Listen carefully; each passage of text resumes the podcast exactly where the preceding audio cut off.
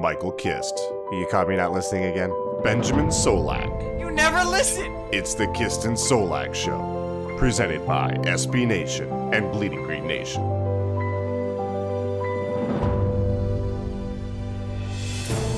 You are flying high on the Kist and Solak Show, episode 153, brought to you by the fine folk at SB Nation, Bleeding Green Nation. I am your host, Michael Kist. Follow me on Twitter at Michael Kist NFL. That's K I S T. As always, joined by the best doggone co-host in the game, Mr. Nine Year Streak Without a Bad Day. He is Benjamin Solak. Follow him on Twitter at Benjamin Solak. That's S O L A K. Ben, how you doing, brother? Everything is delicious, Mike. Thanks for asking. It's been a, it's been a second since we had a regular intro. Yeah. No, it's it's it's a great day. It's never you never want to be happy that somebody doesn't have a job anymore, but Mack Hollins, baby. The backpack is gone.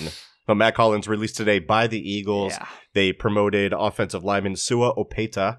I'm not sure if I'm pronouncing that correctly. We tried to look up the phonetics, and the phonetics were bad. We're going to go with Opeta right now. The Eagles also on Monday, they worked out a bunch of players. They tried out Marken Michel, who, if you remember in the preseason, burned a Dory Jackson for a deep touchdown. Yeah. Uh, a few other guys, wide receiver Darius Jennings, linebackers Emmanuel Beal and Quentin Wergens, defensive tackle Willie Henry, and quarterback Trevor Williams. It'll be interesting to see with, with this news if they still do decide to go with Michel. But obviously, the big news right there is the release of Mack Hollins. Ben, I know you're inconsolable right now over this. Joshua Opeta.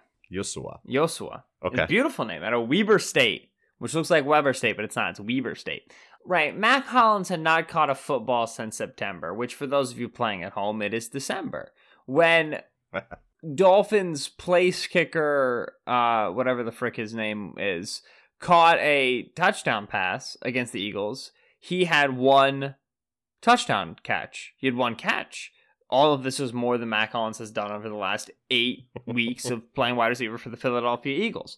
There are 2 very important takeaways here. Number one is Carson Walch, the wide receivers coach, who was available for positional coach availability in the middle of the season, less than a month ago said that actually when we grade out our players, Mack Hollins grades out very highly and he does exactly what we ask him to do and he's effective at lining up and he's effective at at at blocking, False. doing False. he's good at uh run, being a gunner on the special teams whatever. He does what we ask him to do and he lines up where we like him to line up, which is somehow good. And so he actually grades out really well for us. A month later he gets cut. Now, I can demonstrably prove that there's nothing Hollins did between then and now that led for him to be get, to get cut because he didn't do anything before then and he didn't do anything since then. So he has done the exact same things. So there's no way you can turn around and say, "Well, Walch was correct when he said that." But circumstances have changed because Hollins has been targeted 3 times since then. So no, okay? Simply no. Which then bring, brings you to the conclusion of if the Eagles front office was unwilling to retain Mack Hollins and give him his three offensive snaps per game to save Carson Walch's face, Carson Walch probably gone. Eagles have not had the same wide receiver coach in the building since 2016, if memory serves, and they're gonna have a new one in 2020. Hmm. You would not embarrass a coach like this when that quote was out there and circulated the way that it did. I don't think you'd embarrass a coach like this and then retain him the next year. I don't think they and, and also there's the whole like the wide receivers haven't been playing well thing, which is also part of Carson Walter's job. It's very likely that that Walch is gone next year. So that's the number one thing. Your number two thing, you go when you look at the wide receivers that the Eagles have drafted. I'll run through the list for you. 2010, fifth rounder on Riley Cooper. 2012, sixth rounder on Marvin McNutt. McNutt, love McNutt. 2014, second rounder Jordan Matthews. In the same year, fourth rounder Josh Huff. 2015, first round pick on Nelson Agholor.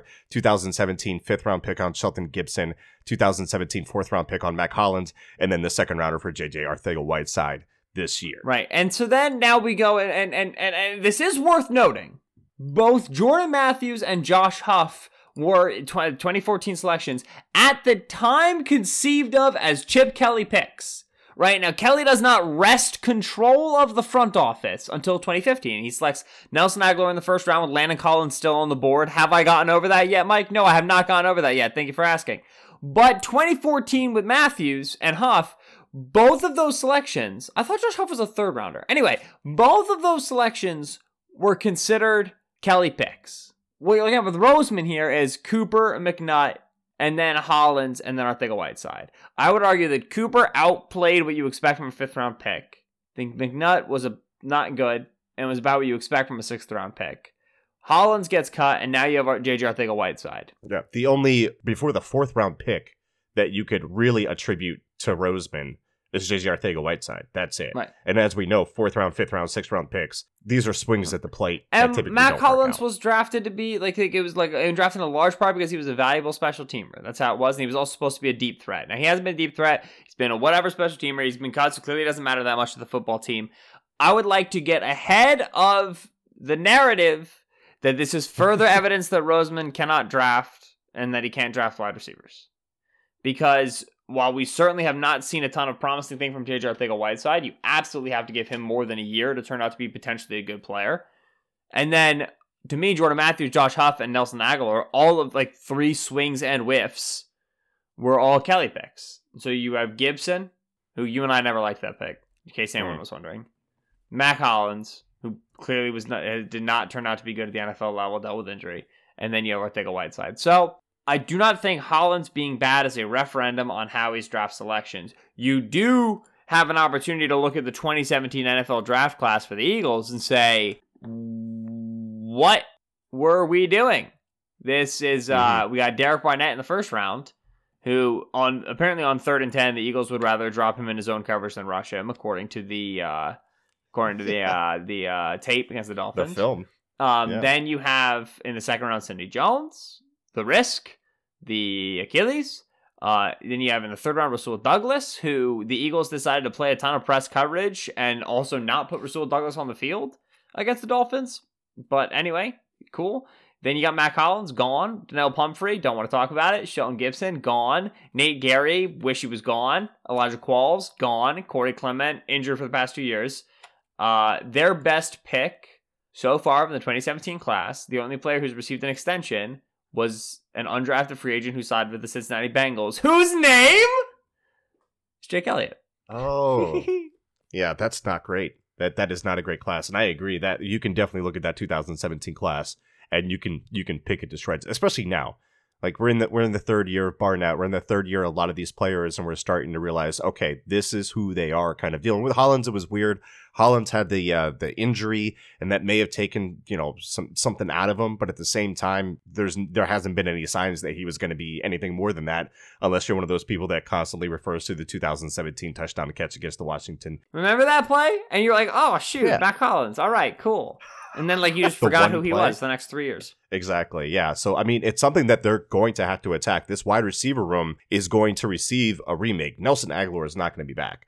They are going to need a slot guy. And, and that's something that we're going to have to start looking at. People that follow me on Twitter know that I've been big on Texas wide receiver Devin Duvernay. Is that how you pronounce It that? is how you pronounce it. And I was big on him first. Suck it. Devin Duvernay, who, who who is a slot guy. It's not. he- Just, no, it's not. It's not like Lefleur. It's just Duvernay. It's not like Duvernay. I was trying to do in the the French flair to it, like we typically do. Devin Duvernay, the slot guy, built like a rock, two ten, got track speed, ran four three eight coming out of high school. I'm pretty sure he's more like in the four four five range, but that is plenty fast.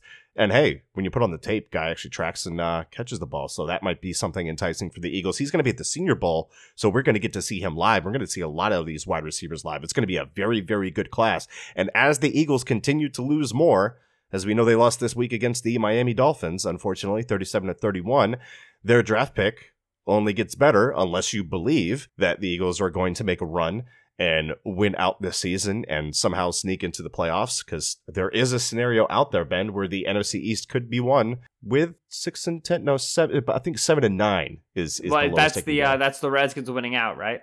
yeah, Yeah, the Redskins can still win this division, it's wide open. which the is division is wide open. big sad. Uh, ben, anything else before we get onto the film review of the Dolphins and the Eagles? Marken Michel? Yeah. No, but that'd be Yeah. fun. Yeah. but I no. agree. All right. Like, let's let's just Arcega-Whiteside, Greg Ward, Alshon Jeffery. stick fine. with it. Can we stick with a receiver rotation, get some continuity this season, and you'd be great for Carson Wentz. speaking of Carson Wentz, you know, you watch this film and, and you see some of the things out there. Baldy tweets one clip out of one misread, and then you go through. Oh, don't entire- even talk to me about that clip. brother, there are 50 dropbacks. He finds the one, and that is the only one that he tweets about. I watched all all all the passing plays. That was the one where you go, yeah, he missed a guy. The one out of 50. Everything else, and I mean, you can go to next gen stats for this, but he ranked third in aggressiveness on the week at 26%, which is pretty doggone high because a lot of the windows he was thrown into very very tight windows. And for the most part i thought carson acquitted himself well. There was some good uh, there was some always uh, some some bad mixed in. There were a couple overthrows in there you know that everybody's going to make a big deal out of the swing to the flat to Agholor and then the one over the middle as well. But like he threw some beauties. And and there was some real serious butterfly effects happening with guys dropping balls ertz you know at towards the goal line and then in the end zone as well. And what happened after that, I think there was one sack I thought he uh, Wentz could have thrown it away on. Uh, these are all up on my timeline, by the way, if you want to see further analysis on this. But Right. overall, I mean, Carson Wentz threw three different touchdowns to three different three different targets. Could have had four if it's not ripped out by Eric Rowe at the end there, and then takes a sack after that. You have to take the field goal, so on and so forth. But this tape for me, the fact that you have to find like really seek out to find one play where there was a misread I think really shows you the bigger problem with what I saw with this offense was number one, all the throws, the majority of them were tight window throws. There was very little separation. There's very little scheming guys wide open like you see with some other teams. It, it's just it's it's a reoccurring issue with them. Again, we can rank problems, quote unquote, with the offense. We know who the problem is. We know who it's not with this offense right now. In Right. this game was not Carson Wentz. Uh, there could have been more points put up on the board. Overall, disappointed that the offense in the second half couldn't convert some of these chances into scores. But when you watch the film, I mean, the offensive line did its job, and and people are arguing for more running plays. Brother, 49% success rate through the air, EPA of 0.28 per play for Carson Wentz. Negative EPA per running play for the Eagles in this game, 26% success rate. So you want to do more of the thing that was less effective. I kind of have an issue with that. Now, I understand situationally and whatnot, but that 14 point lead wasn't forever because the Dolphins scored on five straight drives. A very limited sample where you go, oh, they probably should have ran the ball there. What difference does it make? I don't think it makes a whole lot. So I think a lot of that is overblown. Some of the stats out there are Carson Wentz is 2 and 15 when he throws over 40 times. Well, what about when he throws 39 times? Like all these weird, arbitrarily picked, like, oh, we set the threshold at 40, but not 39, and that, you know, takes away three wins, and we can make it look like this. Like, that's all dumb. That's not useful to me. You put on the film, you see that Carson had a good game. You see that the offense still has some issues, but they got some good performances from some guys like Alshon Jeffery, from Dallas Goedert from the offensive line, which is a good sign. It, it was a bit of a get right game for them overall with some key mistakes. And that's basically what I saw when I watched the film. What about you, Ben? There's a lot that you went over. I want to walk it back to quarter three, one ten, which is the Baldy play. Mm-hmm. This is, if you remember, it was the play where Carson Wentz just spiked the ball at the floor of Alshon Jeffery's feet. Everyone was like, or I think the the the announcer was like, he was actually just throwing this away because it was a busted play. And then you watch it on the replay, and Nelson Agholor is like wide open, streaking down the field. Well, let's Mhm. talk about it. Let us converse.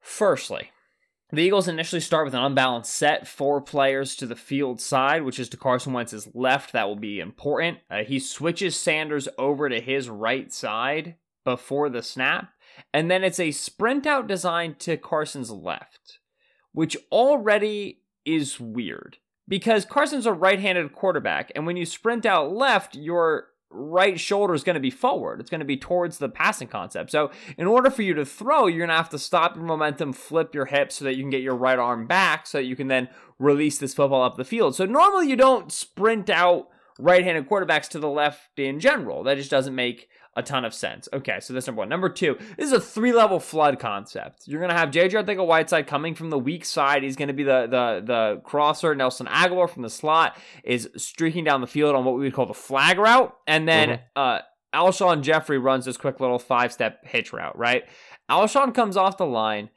against off coverage. It looks like at the snap. 24, who's on Alshon, that's Ryan Lewis, who was ex Eagle, it looks like he's going to bail in cover three. That's how this looks at the snap.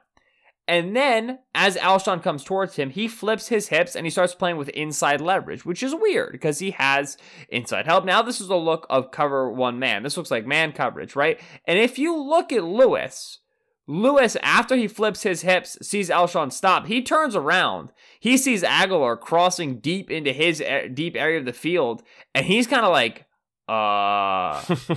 you can see there's a moment where he's like, Yep. shoot, like Shoot. I'm not where I should be, because he's, from what I understand of the Dolphins' coverage, supposed to be sinking, and he's not. Meanwhile, Alshon, who like ran towards Lewis, turns around and stops. Alshon does not think he's going to be targeted on this play. Okay, so this is all we get from the the sideline angle. Now we go to the end zone angle. Here's Carson. Carson's reading this flow, right? He gets a, a, a, a, a ton of underneath zones pushing in the sprint out direction. He has one underneath route to go for. Alshon, he turns his hips. It looks like Alshon's going to uncover. He throws it, spikes into the ground four yards in front of Alshon. If Alshon had come diving, like sprinting back for this football, he would have caught it, and it would have been one yard beyond the line of scrimmage. Hmm. All of this going to say, I have no idea what happened on this football play. No Yeah. clue.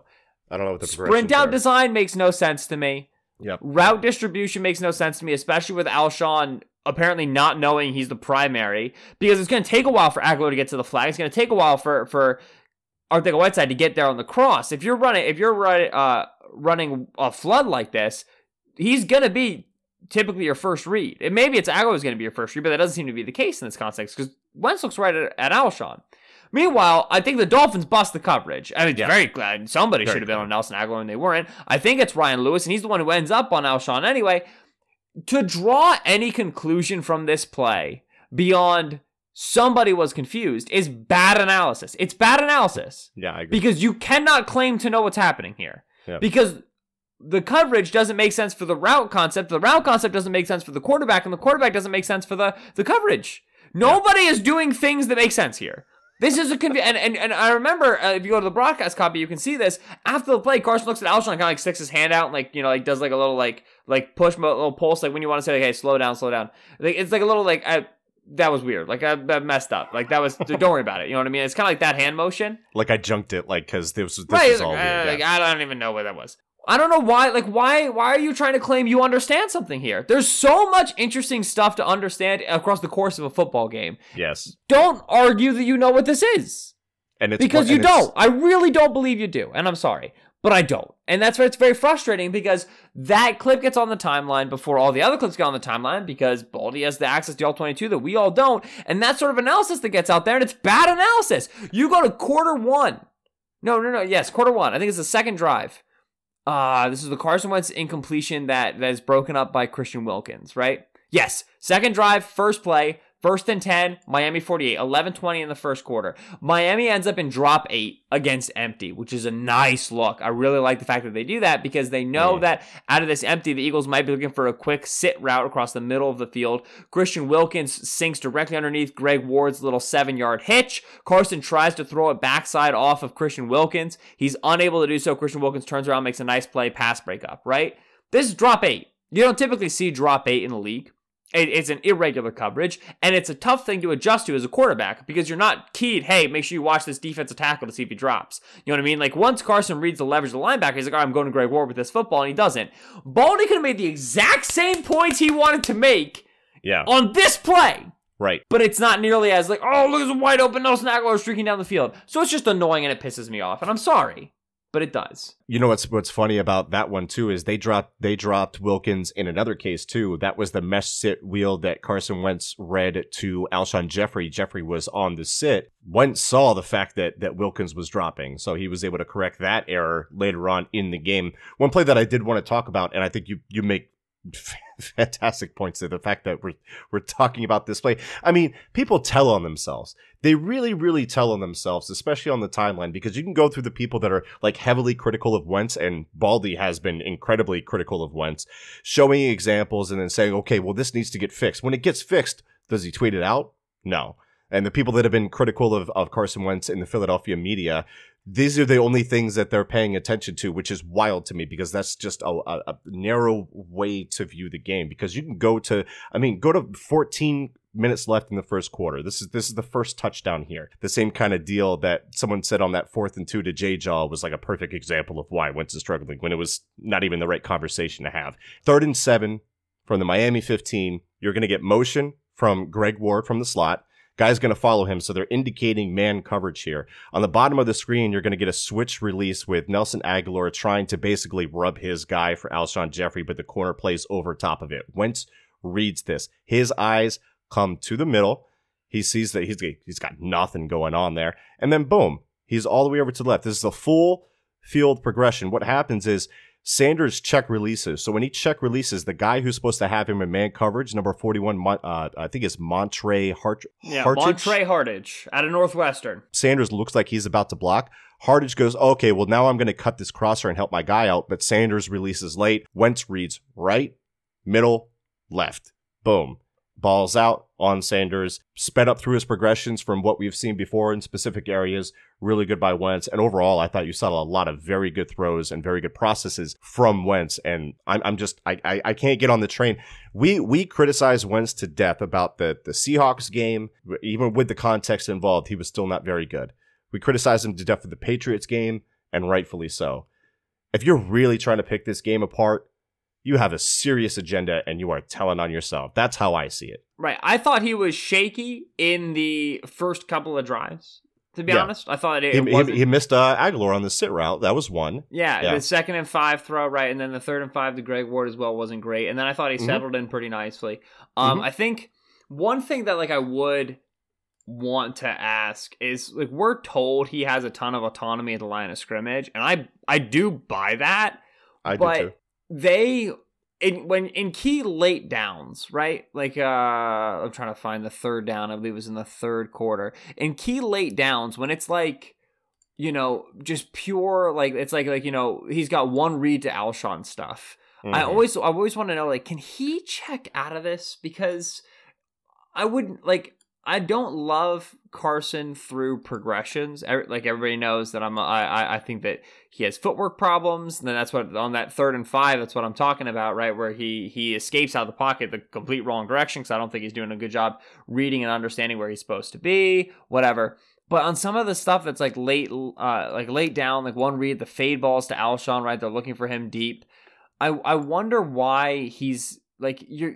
This is like protective stuff. You know what I mean? It's not giving him, I think, the full range of what he should be capable of reading and allowed to do and allowed to process, so on and so forth. So that's where I would kind of like, okay, he's got autonomy to line of scrimmage. Yeah, what if, like on long and late downs, can we get him like some some concepts with like some uh, high low reads and some you know like I remember when that deep dig opened up in the fourth quarter. It was super Yeah. late. It was when it was like garbage time drive. 20, yeah, 27 yards to uh, Alshon, yeah.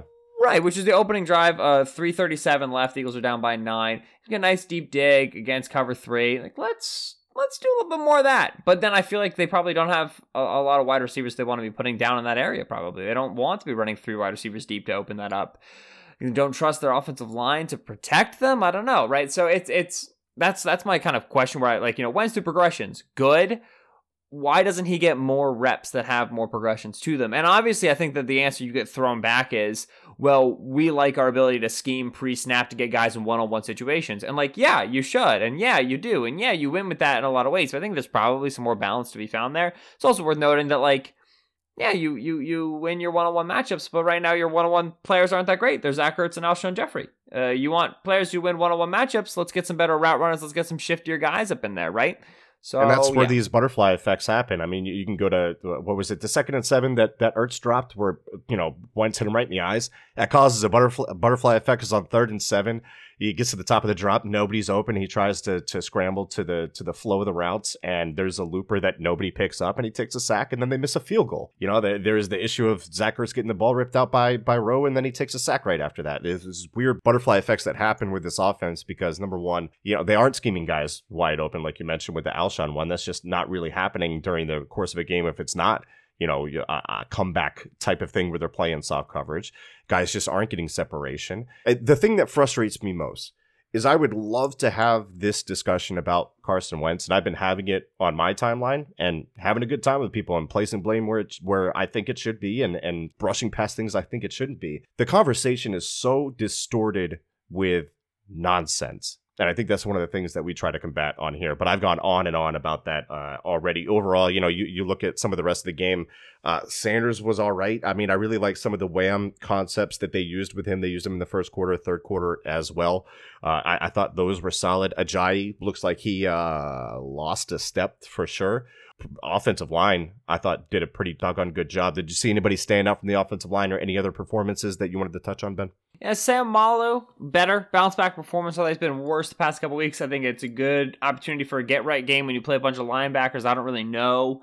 Uh, in the Miami he Dolphins. looked great pulling. Looked yeah, fantastic nice. pulling. That holding he got called on had me big heated. I watched that I like know. five different times. I'm trying to figure out. My man, like he he ragged all the linebacker. You can't penalize yep. him for that. That's what he's supposed to do. Um, I do want to bring up, uh, so offensive line, like you said, I want to bring up with uh, uh, Lane Johnson back against the Seahawks with no Lane Johnson. We asked where zone windback went, which, if you're a listener of the show and you remember, uh, zone windback is when the Eagles have the back offset to the quarterback's right. So he's behind Lane, he's behind Brooks, and then instead of having uh, Lane try to seal off the backside defensive end and having Brandon Brooks climb to the second level and reach that weak side linebacker so as to seal them off from the front side of the play. The Eagles have Lane and Brooks double team the weak side defensive tackle, defensive end, and then climb up to the linebacker and seal him off from the back side of the play. And so the back, while it looks like inside zone, is the ability to work back to the back side and potentially hit up more space. Zone wind back was gone with Brooks with with Lane out. It came right back with Lane in. They did not trust Dillard to do it. And then with Pryor and Vaitai in there, they did it a bit, but not really. With yeah. Lane, it came back right away. Uh, so that's yep. clearly a concept where they really like Lane's movement skills plus Brooks' size to win that double team from the you know the, the three tech up to the weak side linebackers. So that's really nice uh, to see that returns. That's offensive line. Earth's clearly not 100%. Uh, you can see he's not moving nearly as quick. He had the stumble, he had the drop. Like he just was hurting. Like you, like you know, we forget this, but like players are not at 100% all of the time, so he was in pain. And then Alshon, he's a good football player. It's just good. Like like I've, I've been seeing on the on the the timeline, you know, uh, after the Mack Hollins cut. Oh, well, if the Eagles get rid of Alshon, they'll have no uh, receivers left from the 2017 Super Bowl season. I, I, I really I, I don't know why you would get rid of Alshon. This is a good football player. And firstly, he's got a ton of dead cap. Oh yeah, I mean that's restrictive already. Yes, but secondly, this is this is this is a good player. I, you want Alshon Jeffery on your football team. He's really good. He's really useful. He's great in a vertical third. He wins on slants. He wins with sides. He's got insane hands away from his frame. I mean, this is a this is a good football player. He's not athletically what he once was. Yeah. Let's not let's never forget like when Alshon was was um was let go by the Bears, right? And he had some some uh, suspension concerns and some injury concerns. So a, a one year, fourteen million dollar deal for Philadelphia. Alshon, 6'3", 220, out of out, out of Chicago. I mean, he was guys like this didn't hit the market. Like this was so good. And then the athleticism's being sapped. He's going to turn 30 next year. He's not athletically athletically what he once was. He's still long. He's still got great hands. He's still a smart route runner, even though he's not a quick route runner. And he wins in contested situations. You absolutely not only want a guy like Alshon on your team, you like to have him on your team. You you you target him. You continue to use him. Now you you you need other players. But this this like it's not hard to tell if Carson Wentz is the problem or not it's not hard to tell that Alshon's not the problem with the team. This is, you know, trying right. to think things out the way they shouldn't be. So yeah. Alshon had a really strong game back from injury, which was necessary. Agholor also had like a pretty decent game, which is fun. Um, but you know, whatever. We said he was competent on the uh, the reaction pod. I feel pretty good about that after watching the film again. That's always a plus to have competency out of a nine point four million dollar player. Of course, I say that a little bit sarcastically, but I mean really because we know what we've gotten from him before in the season. This was much better from him. The bar was set pretty low, but here we are. All right. When we come back here on the Kist and Solak show, we're going to flip sides. We're going to go to the defensive side of the ball. That's coming up next. That's coming up right after this. That's coming up after this. Here it comes right now. Right now. Because we're, we're done talking, which means it's the commercial. This is the break coming. You're going to hear the break next. Be aware. We are back here on the Kist and Solak Show, episode 153, SB Nation, Bleeding Green Nation. Michael Kist here with Benjamin Solak. Ben, we are flipping sides in this film review of the Eagles' ugly 37 31 loss to the Miami Dolphins. So let's talk about the defense that, as we've already said, gave up five consecutive touchdown drives. Man, when I watched the film, like, it's weird because there's this conversation that that Jim Schwartz, you know, didn't help out his corners. I thought there were cases where they ran cover two. They mixed in some cloud. They had quarters. I'd like to cut, get right in front of it and say like I was very like mad at Jimbo, and then I watched the film, and I'm still pretty mad at Jimbo. But Yeah. I'm less it was less Schwartz and more. Oh, those corners. Avonte Maddox, Jalen Mills, Rasul Bad. Douglas. I'm here to tell you, Bad. Uh, nobody had a good day against Nope. Miami. Jalen Mills recorded his second under 40 grade from PFF in, in, in two weeks, along with Nate Gerry, by the way. But his second grade under 40 from PFF. And let me tell you, the film matches because this guy, and I put this on the timeline, he has problems turning around, which is which is a big issue. I mean, you can even go to let's see here. Let me bring up a film example here. The fourth and four, first quarter, 314. Darby gets beat here in a contested catch situation.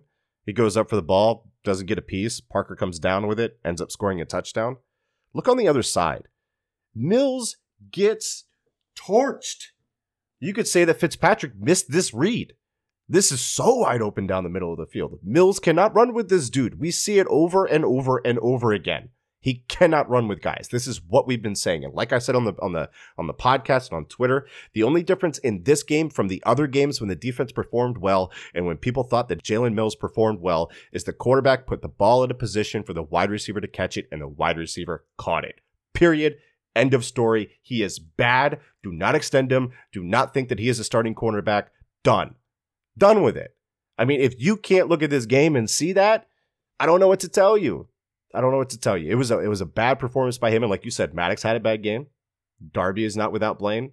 Mills got beat to death, like clubbed with an office putter to death in this game. It was bad. My uh, my favorite sequence, easily of just the entire football game, was in the fourth quarter.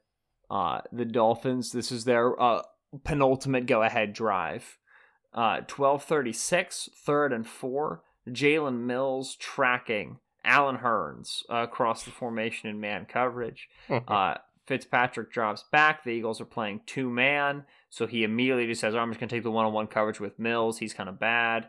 Uh, throws it up there. I mean, Mills is all over Hurns. He has great coverage, but because he doesn't locate the ball quickly and he's too physical, he gets called for pass interference. He thinks it's ridiculous. It's not. Next play.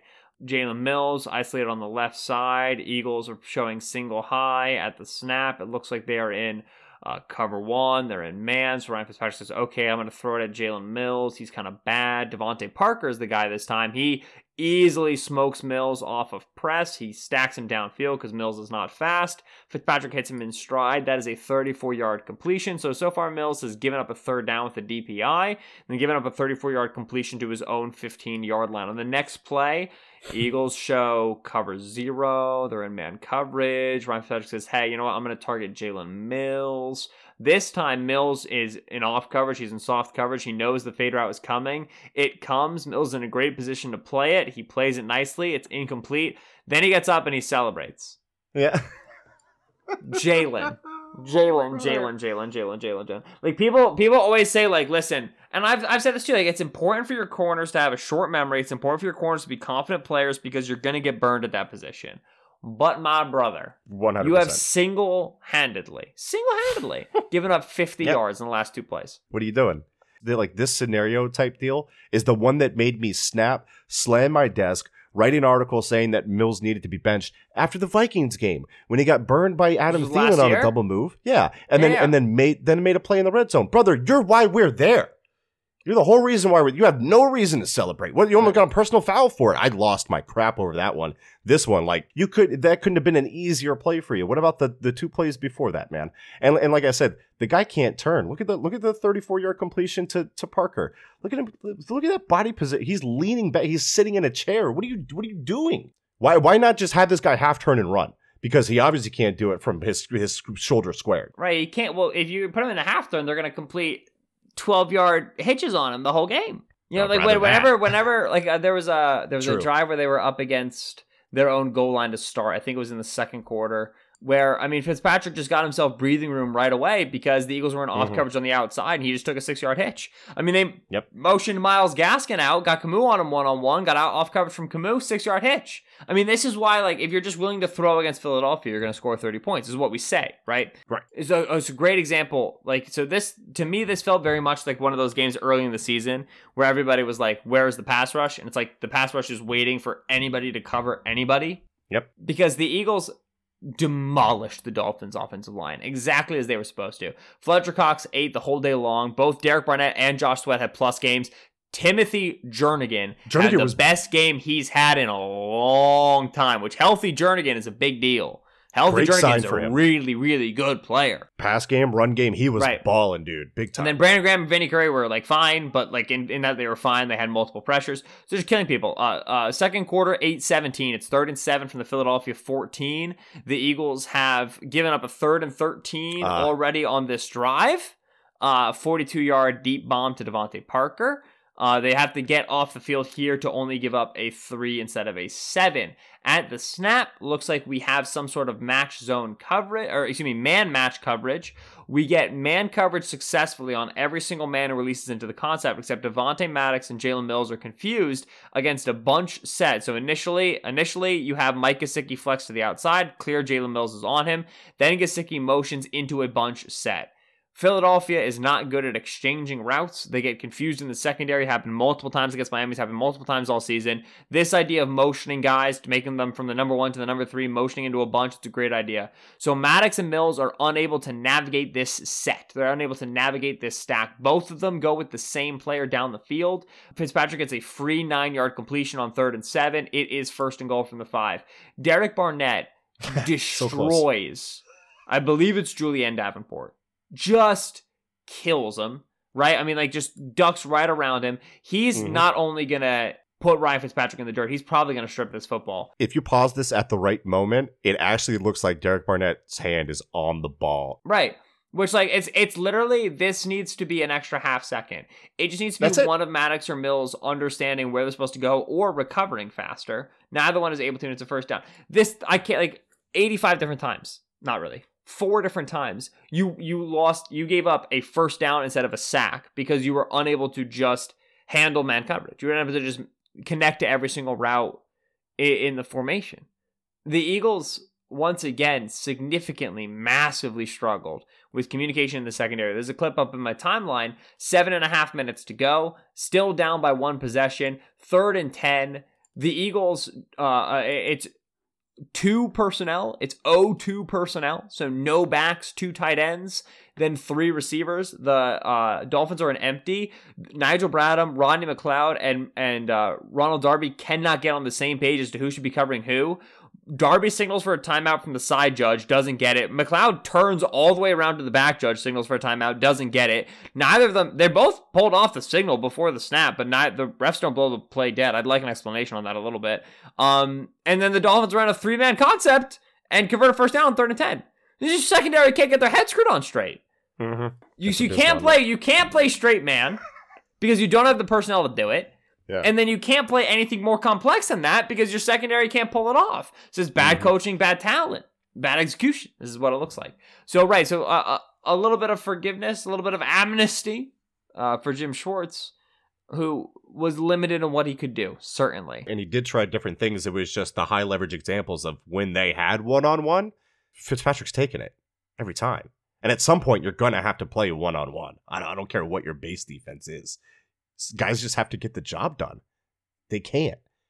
And the pass rush can't get there because, look, we, we talked about it coming into it. Week two against the Eagles last year. Let, let's let's compare stats. Fitzpatrick was under pressure 37% of the time last year. 40% of the time this year. They actually got after him a little bit more when we had that same conversation. Fitzpatrick's time to throw was 2.21 last year. His time to throw this year was 2.31. Very, very fast. Lightning fast. That's a fast release time. The percentage of throws he had in less than 2.5 seconds last year, 66%. This year, 58%. I mean, it all it all it Right. all lines up. This is this is who he was. How do you and that's and that's kind of where I take issue with it too. Like, man, like how do you let let the same guy, the same up and down quarterback, journeyman quarterback, beat you the same freaking way? And how do you make DeVante Parker look like a, a all pro Hall of Famer? Unbelievable. Well, this, this, all right, and this, and a final note on that from like a theory perspective. Yeah. You know, I go back to to the tweet that I never should have sent, which was, "Hey, the Dolphins are going heavy and they're trying to run the football, and they should stop and they should go spread and, and go empty and just try to quick pass it and one three step reads because exactly what they did, and they scored thirty seven points, whatever, on the Eagles. There's a a, a a misconstruence. There's a confusion in the presentation of time to throw and the Mhm. understanding of the quick game. Yeah. If you can take a snap from under center, or excuse me, from under the gun, three step drop and hitch, you can throw the ball 20 yards down the field. Yep. And if you don't believe me, you should watch what the Dolphins did anytime they wanted to go deep against the Eagles Exactly. because the, so that's why like, like, like, oh you know well the Eagles don't lose to the quick game they do the quick game is not the short game. These are not the same things. Mhm, so mhm. you're able to get rid of the ball insanely quickly on nine routes on flag routes. There was the the the the Mike Gesicki pass. I believe it was in the uh the third quarter. Let me see if I can find it. I believe it was their opening play of the third quarter that's 11 yards that- ah second play 11-12 in the third quarter I thought you were going to go 1144 where uh, Gerry got sucked up and uh, totally forgot he had flat responsibility. But go ahead. Is- The Eagles linebackers having no idea what to do against play action flow is not a new thing to talk about, Mike. yeah, exactly. Go ahead. At the snap, firstly, we have Ronnie McLeod 19 yards off the football, just in case. You never know, you know. So this way to what? Discourage the deep pass, apparently. Uh, so he's 19 yards off. The uh, the Dolphins are in empty. Malcolm Jenkins is over Mike Gesicki at the, snap. Gesicki gets a good release on Jenkins.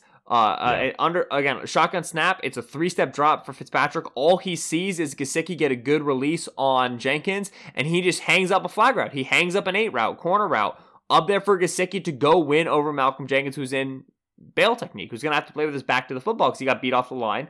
He gets Fitzpatrick puts in a good spot. Gesicki makes a good play. It's a 21 yard completion.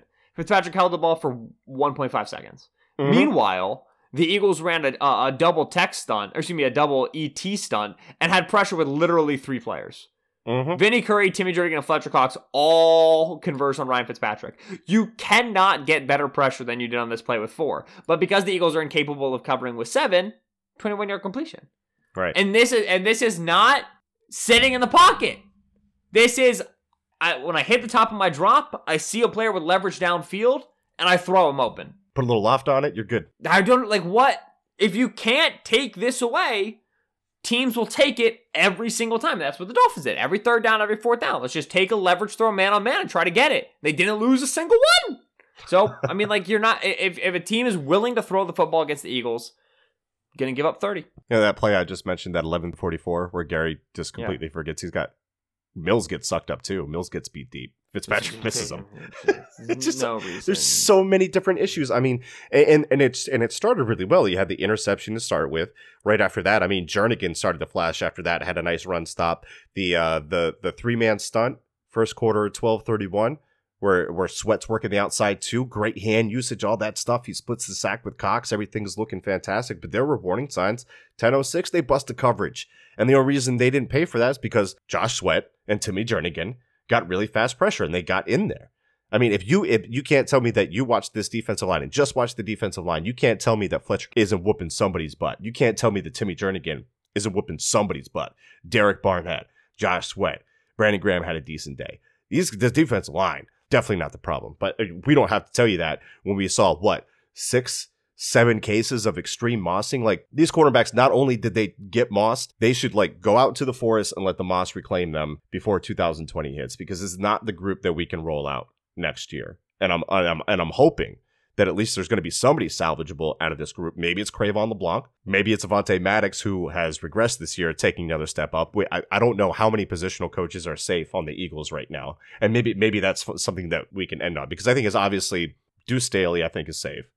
Jeff Stoutland, Justin Peelle, the the tight end coach. So the defensive line coach Philip Daniels is another one I think is is probably safe. But Ken Flajole, the the linebacker coach, Cory Undlin, the DB coach.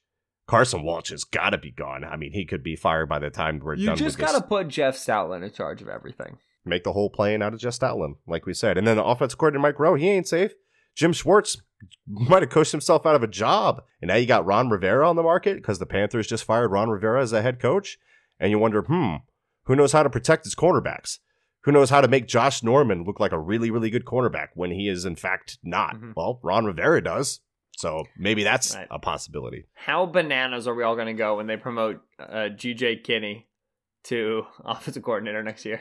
Press Taylor, like, no, brother, I'll, I'll lose. Mm. Whatever level, you know, maybe Mike Kafka. I don't know. I don't know. I don't know the answer at offensive coordinator right, Right, now. steal Kafka, put him at, uh, is Kafka offensive coordinator? No, he's quarterbacks coach because Bieniemy is offensive coordinator there in Kansas City. Mhm. Bring us Kafka. But we need Every ex Eagles quarterback you can find. Josh McCown is QB's coach. I know nothing about his coaching chops, but he's not Mike Groh, and he Yeah. wasn't hired by his dad and then fired by his dad, which already puts you a step above. That's where we're at right now. Ben, anything else before we get out of here on this, God, depressing film review show? We're sorry for being so negative and uh, and angry about this, but you know, If it makes you feel any better, I think they're going to be the pants off the Giants. So yeah, that'll be fun. I already did some advanced prep on the Giants, and uh, their offense is. I don't know. It's it, it's pretty bad when I can predict whether it's run or pass 87% of the time in the first half, like I did the second game that I watched them. Such a bland, obvious offense, such a disconnect between their passing and run game. And they have some tells too. Anyway, Ben, we'll get into that later on this week. Do the thing. Oh, usually you ask me if I have anything else, but really you just kind of steamrolled over that and just told me Just- to dismiss. Thank you as always for listening to the Kist and Solak Show here on BGN Radio. We do appreciate you swinging by. The Miami Dolphins defeated the Philadelphia Eagles on Sunday. We watched the All 22 and tried to give you some of our coaching and player performance notes from that performance. Now we turn our eyes to the New York football Giants.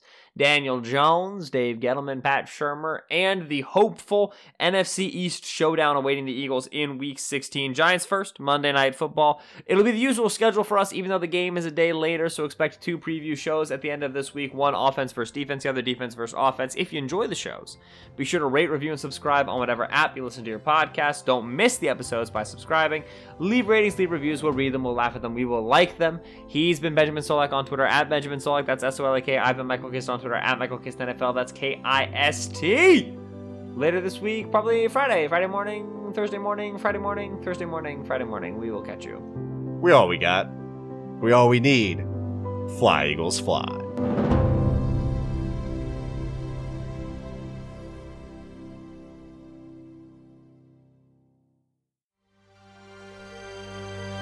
PG